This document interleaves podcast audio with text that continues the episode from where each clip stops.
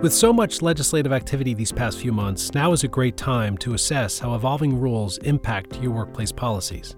Today, we'll identify a few areas of your employee handbook to review based on recent legislative trends. Welcome to HRpreneur, a small business podcast by ADP.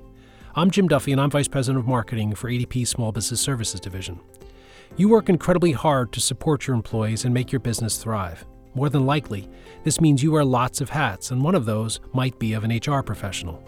We're here to help you get the insight you need to tackle day to day workplace issues. Here to talk about how to update your employee handbook for 2020 is Merrill Gutterman. Merrill works as counsel for ADP Small Business Services. Merrill, thanks again for joining us. Great to see you. Thanks for having me, Jim. In our last episode, we talked about a few compliance trends sexual harassment protections, paid leave, pay equity, and protections for medical and recreational marijuana users. With these trends in mind, how can employers prepare for what's to come in 2020? Well, a great thing for employers to do is to look at these trends and look at how the changing employment laws could impact their business and their policies and practices in 2020. And to put that in action, the employee handbook is a great place to start. Employers should start reviewing their employee handbook to make sure that it's remaining compliant with the changing laws and that it's still meeting business needs. All right. So let's talk about how employers can update their policies in light of recent trends. Let's start with anti harassment. So, a number of states either adopted or amended their laws on sexual harassment training and notice requirements. What should employers consider as they review their policies? Well, one thing to consider from the start is whether you, as the employer, are required to have a written anti harassment policy. There are several states, including California, Maine, uh, Massachusetts, New York, Rhode Island, Vermont, and DC, that do require employers to have a written policy that prevents sexual harassment. And really, even if you're not required by law, it's a best practice to have one anyway. And then it's also important to keep in mind that anti harassment policies have faced increased scrutiny, particularly in light of the Me Too movement. So, if you do have a policy, you want to make sure that it's meeting or exceeding all the requirements that could apply to your business. So, when and how should the policy be distributed to your employees? Well, for laws that address it, they do vary a little bit. Um, some states require that employers provide the policy at the time of hire. Other states require within a certain number of months after the employee starts. Um, and then some also require that the policy be distributed annually. And there are also some states that require employers to translate the policy into the employee's primary language. Now, what about specific components of a sexual harassment policy? What information should employers include? Well, generally speaking, it's important to make it really clear that sexual and other unlawful harassment is not going to be tolerated in your workplace. You should be defining sexual harassment and giving very specific examples of misconduct, and then also make sure that your policy is addressing consequences for violating the policy. And with that said, you should also make sure you're clearly outlining your complaint procedure and explaining to your employees that they're not going to be retaliated if they file a complaint or if they participate in an investigation that's addressing alleged harassment. Meryl, can you talk more about the complaint process? I imagine it's a pretty important element in preventing and responding to harassment. Absolutely. Well, when you're thinking about your complaint process, I think a first thing to consider is that it may not be easy for a victim or a witness to come forward if they have a complaint. Sometimes the victim doesn't want to report harassment because they're concerned it's going to impact their career or it may cause additional trauma. In some cases, there could be a power differential between the accused and the victim if there's a top executive and an employee just beginning their career. So that can make responding and reporting to harassment especially difficult for both victims and for witnesses. So it's really important that when you're drafting and thinking about your complaint procedure that you're offering your employees multiple avenues, different places they can report potential violations. If they need to, they can bypass their supervisor and go to HR. Um, and then there are also states that have very clear requirements that need to be included in a policy. So just make sure that you're aware of all of the complaint requirements that you should have and explain them clearly to your employees. Also, your policy should require employees to report inappropriate conduct immediately. You should be telling employees that your company is going to investigate promptly and that you'll maintain confidentiality to the extent that you can. That's great info, Meryl. Thanks. So, up next is paid leave. States continue to introduce or expand paid leave programs. Do these laws typically require a written policy? Some of them do. And either way, it's a best practice to have a written policy for any employee leave that you're offering.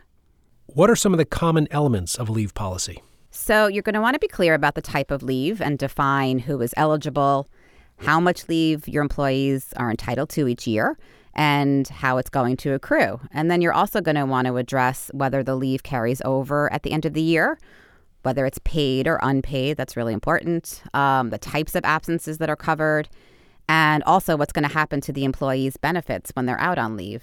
What about the process for requesting leave? Should that be included in the policy? Absolutely. You should have a clear process for employees to follow. You should get the request in writing and explain how much notice the employee needs to provide when they can, of course. Um, and keep in mind how much notice an employee must provide could be dictated by law. Now, I imagine the specifics of each of these elements will be dictated by local jurisdictions. Is that right? Yes, details like who is eligible, how much leave is provided, whether it's going to accrue, that's all likely going to be dictated by law. Of course, you can choose to be more generous than the law requires, but your policy has to at least comply with the minimum requirements of whatever law is applying to your business. So, Merrill, in our last episode, you talked about how all purpose leave is a new trend. How might this impact leave policies? It is a new trend that we're seeing, and some states have started to implement all purpose leave, meaning that employees can take time for any reason, not just for when they're sick. And in these states, the leave policy should be clear that employees can use that leave for any reason, and they're not required to disclose to their employer why they're taking that leave. Gotcha. So let's move to pay equity. Many states have laws prohibiting pay discrimination, and in the past few years, several states expanded the scope of their laws to cover more than just gender based pay discrimination. In light of these laws, how should employers examine their policies and procedures? Well, I think it's important for employers to look at their policies and make sure they're not perpetuating the pay gap. For example, policies that request an applicant's pay history could result in continued lower wages in a new role. And there are a number of states and local jurisdictions that have recognized this, and they prohibit employers from asking for this information. Meryl, what about pay secrecy policies? I used to hear a lot about employers developing rules prohibiting pay discussions. Well, employers should avoid pay secrecy policies since federal and many state laws prohibit rules that restrict coworkers from discussing their pay with one another. All right, last time you also talked about the legalization of marijuana. Can employers in states that permit recreational or medical marijuana still enforce a zero tolerance drug policy? Absolutely. Regardless of whether marijuana is legalized, employers still have the right to prohibit use in the workplace, on company property, and during work hours. What's the impact on these laws for employers who make it a policy of drug testing their new employees? Well, we've learned from some recent state court decisions that employers can't refuse to hire a medical marijuana user based solely on a positive drug test, and that the employer may have to make exceptions to their drug testing policy. And also, recently in New York City, they passed a law that prohibits employers from requiring a prospective employee to submit to a drug test for marijuana altogether. What if an employee claims that because they're a medical marijuana card holder, that the employer's zero tolerance drug policy does not apply to them? While some states have employment protections for employees who use medical marijuana outside work, employers still aren't required to allow employees to be impaired at work. So, in that sense, the employer's zero tolerance policy would continue to apply despite the fact that the employee is a cardholder. Gotcha. Are there any other additional policies employers may want to review now that the new year's upon us? Of course, there always are. Um, so, in recent years, we have seen many states enact laws that require employers to provide reasonable accommodations for pregnancy and childbirth. So if you're in a state and subject to a pregnancy accommodation law, you may be required to have a written policy about that. And even if you're not in a state that requires it, it really is a best practice to have one as well. Meryl, it's been great speaking with you. HR compliance is so important, and we're glad to share this with our listeners. Thanks for coming on the show again to talk to us about handbook policies to review in 2020. Thanks for having me, Jim. I want to thank ADP Insurance Services for sponsoring today's episode. You can earn free payroll by referring ADP, and if you want to find out more, you can just reach out to your local ADP sales rep. I also want to thank you for listening to HRpreneur. If you like the show, please give us a five star review. And for all the latest episodes, subscribe on Apple Podcast or wherever you listen. Thanks again for joining us.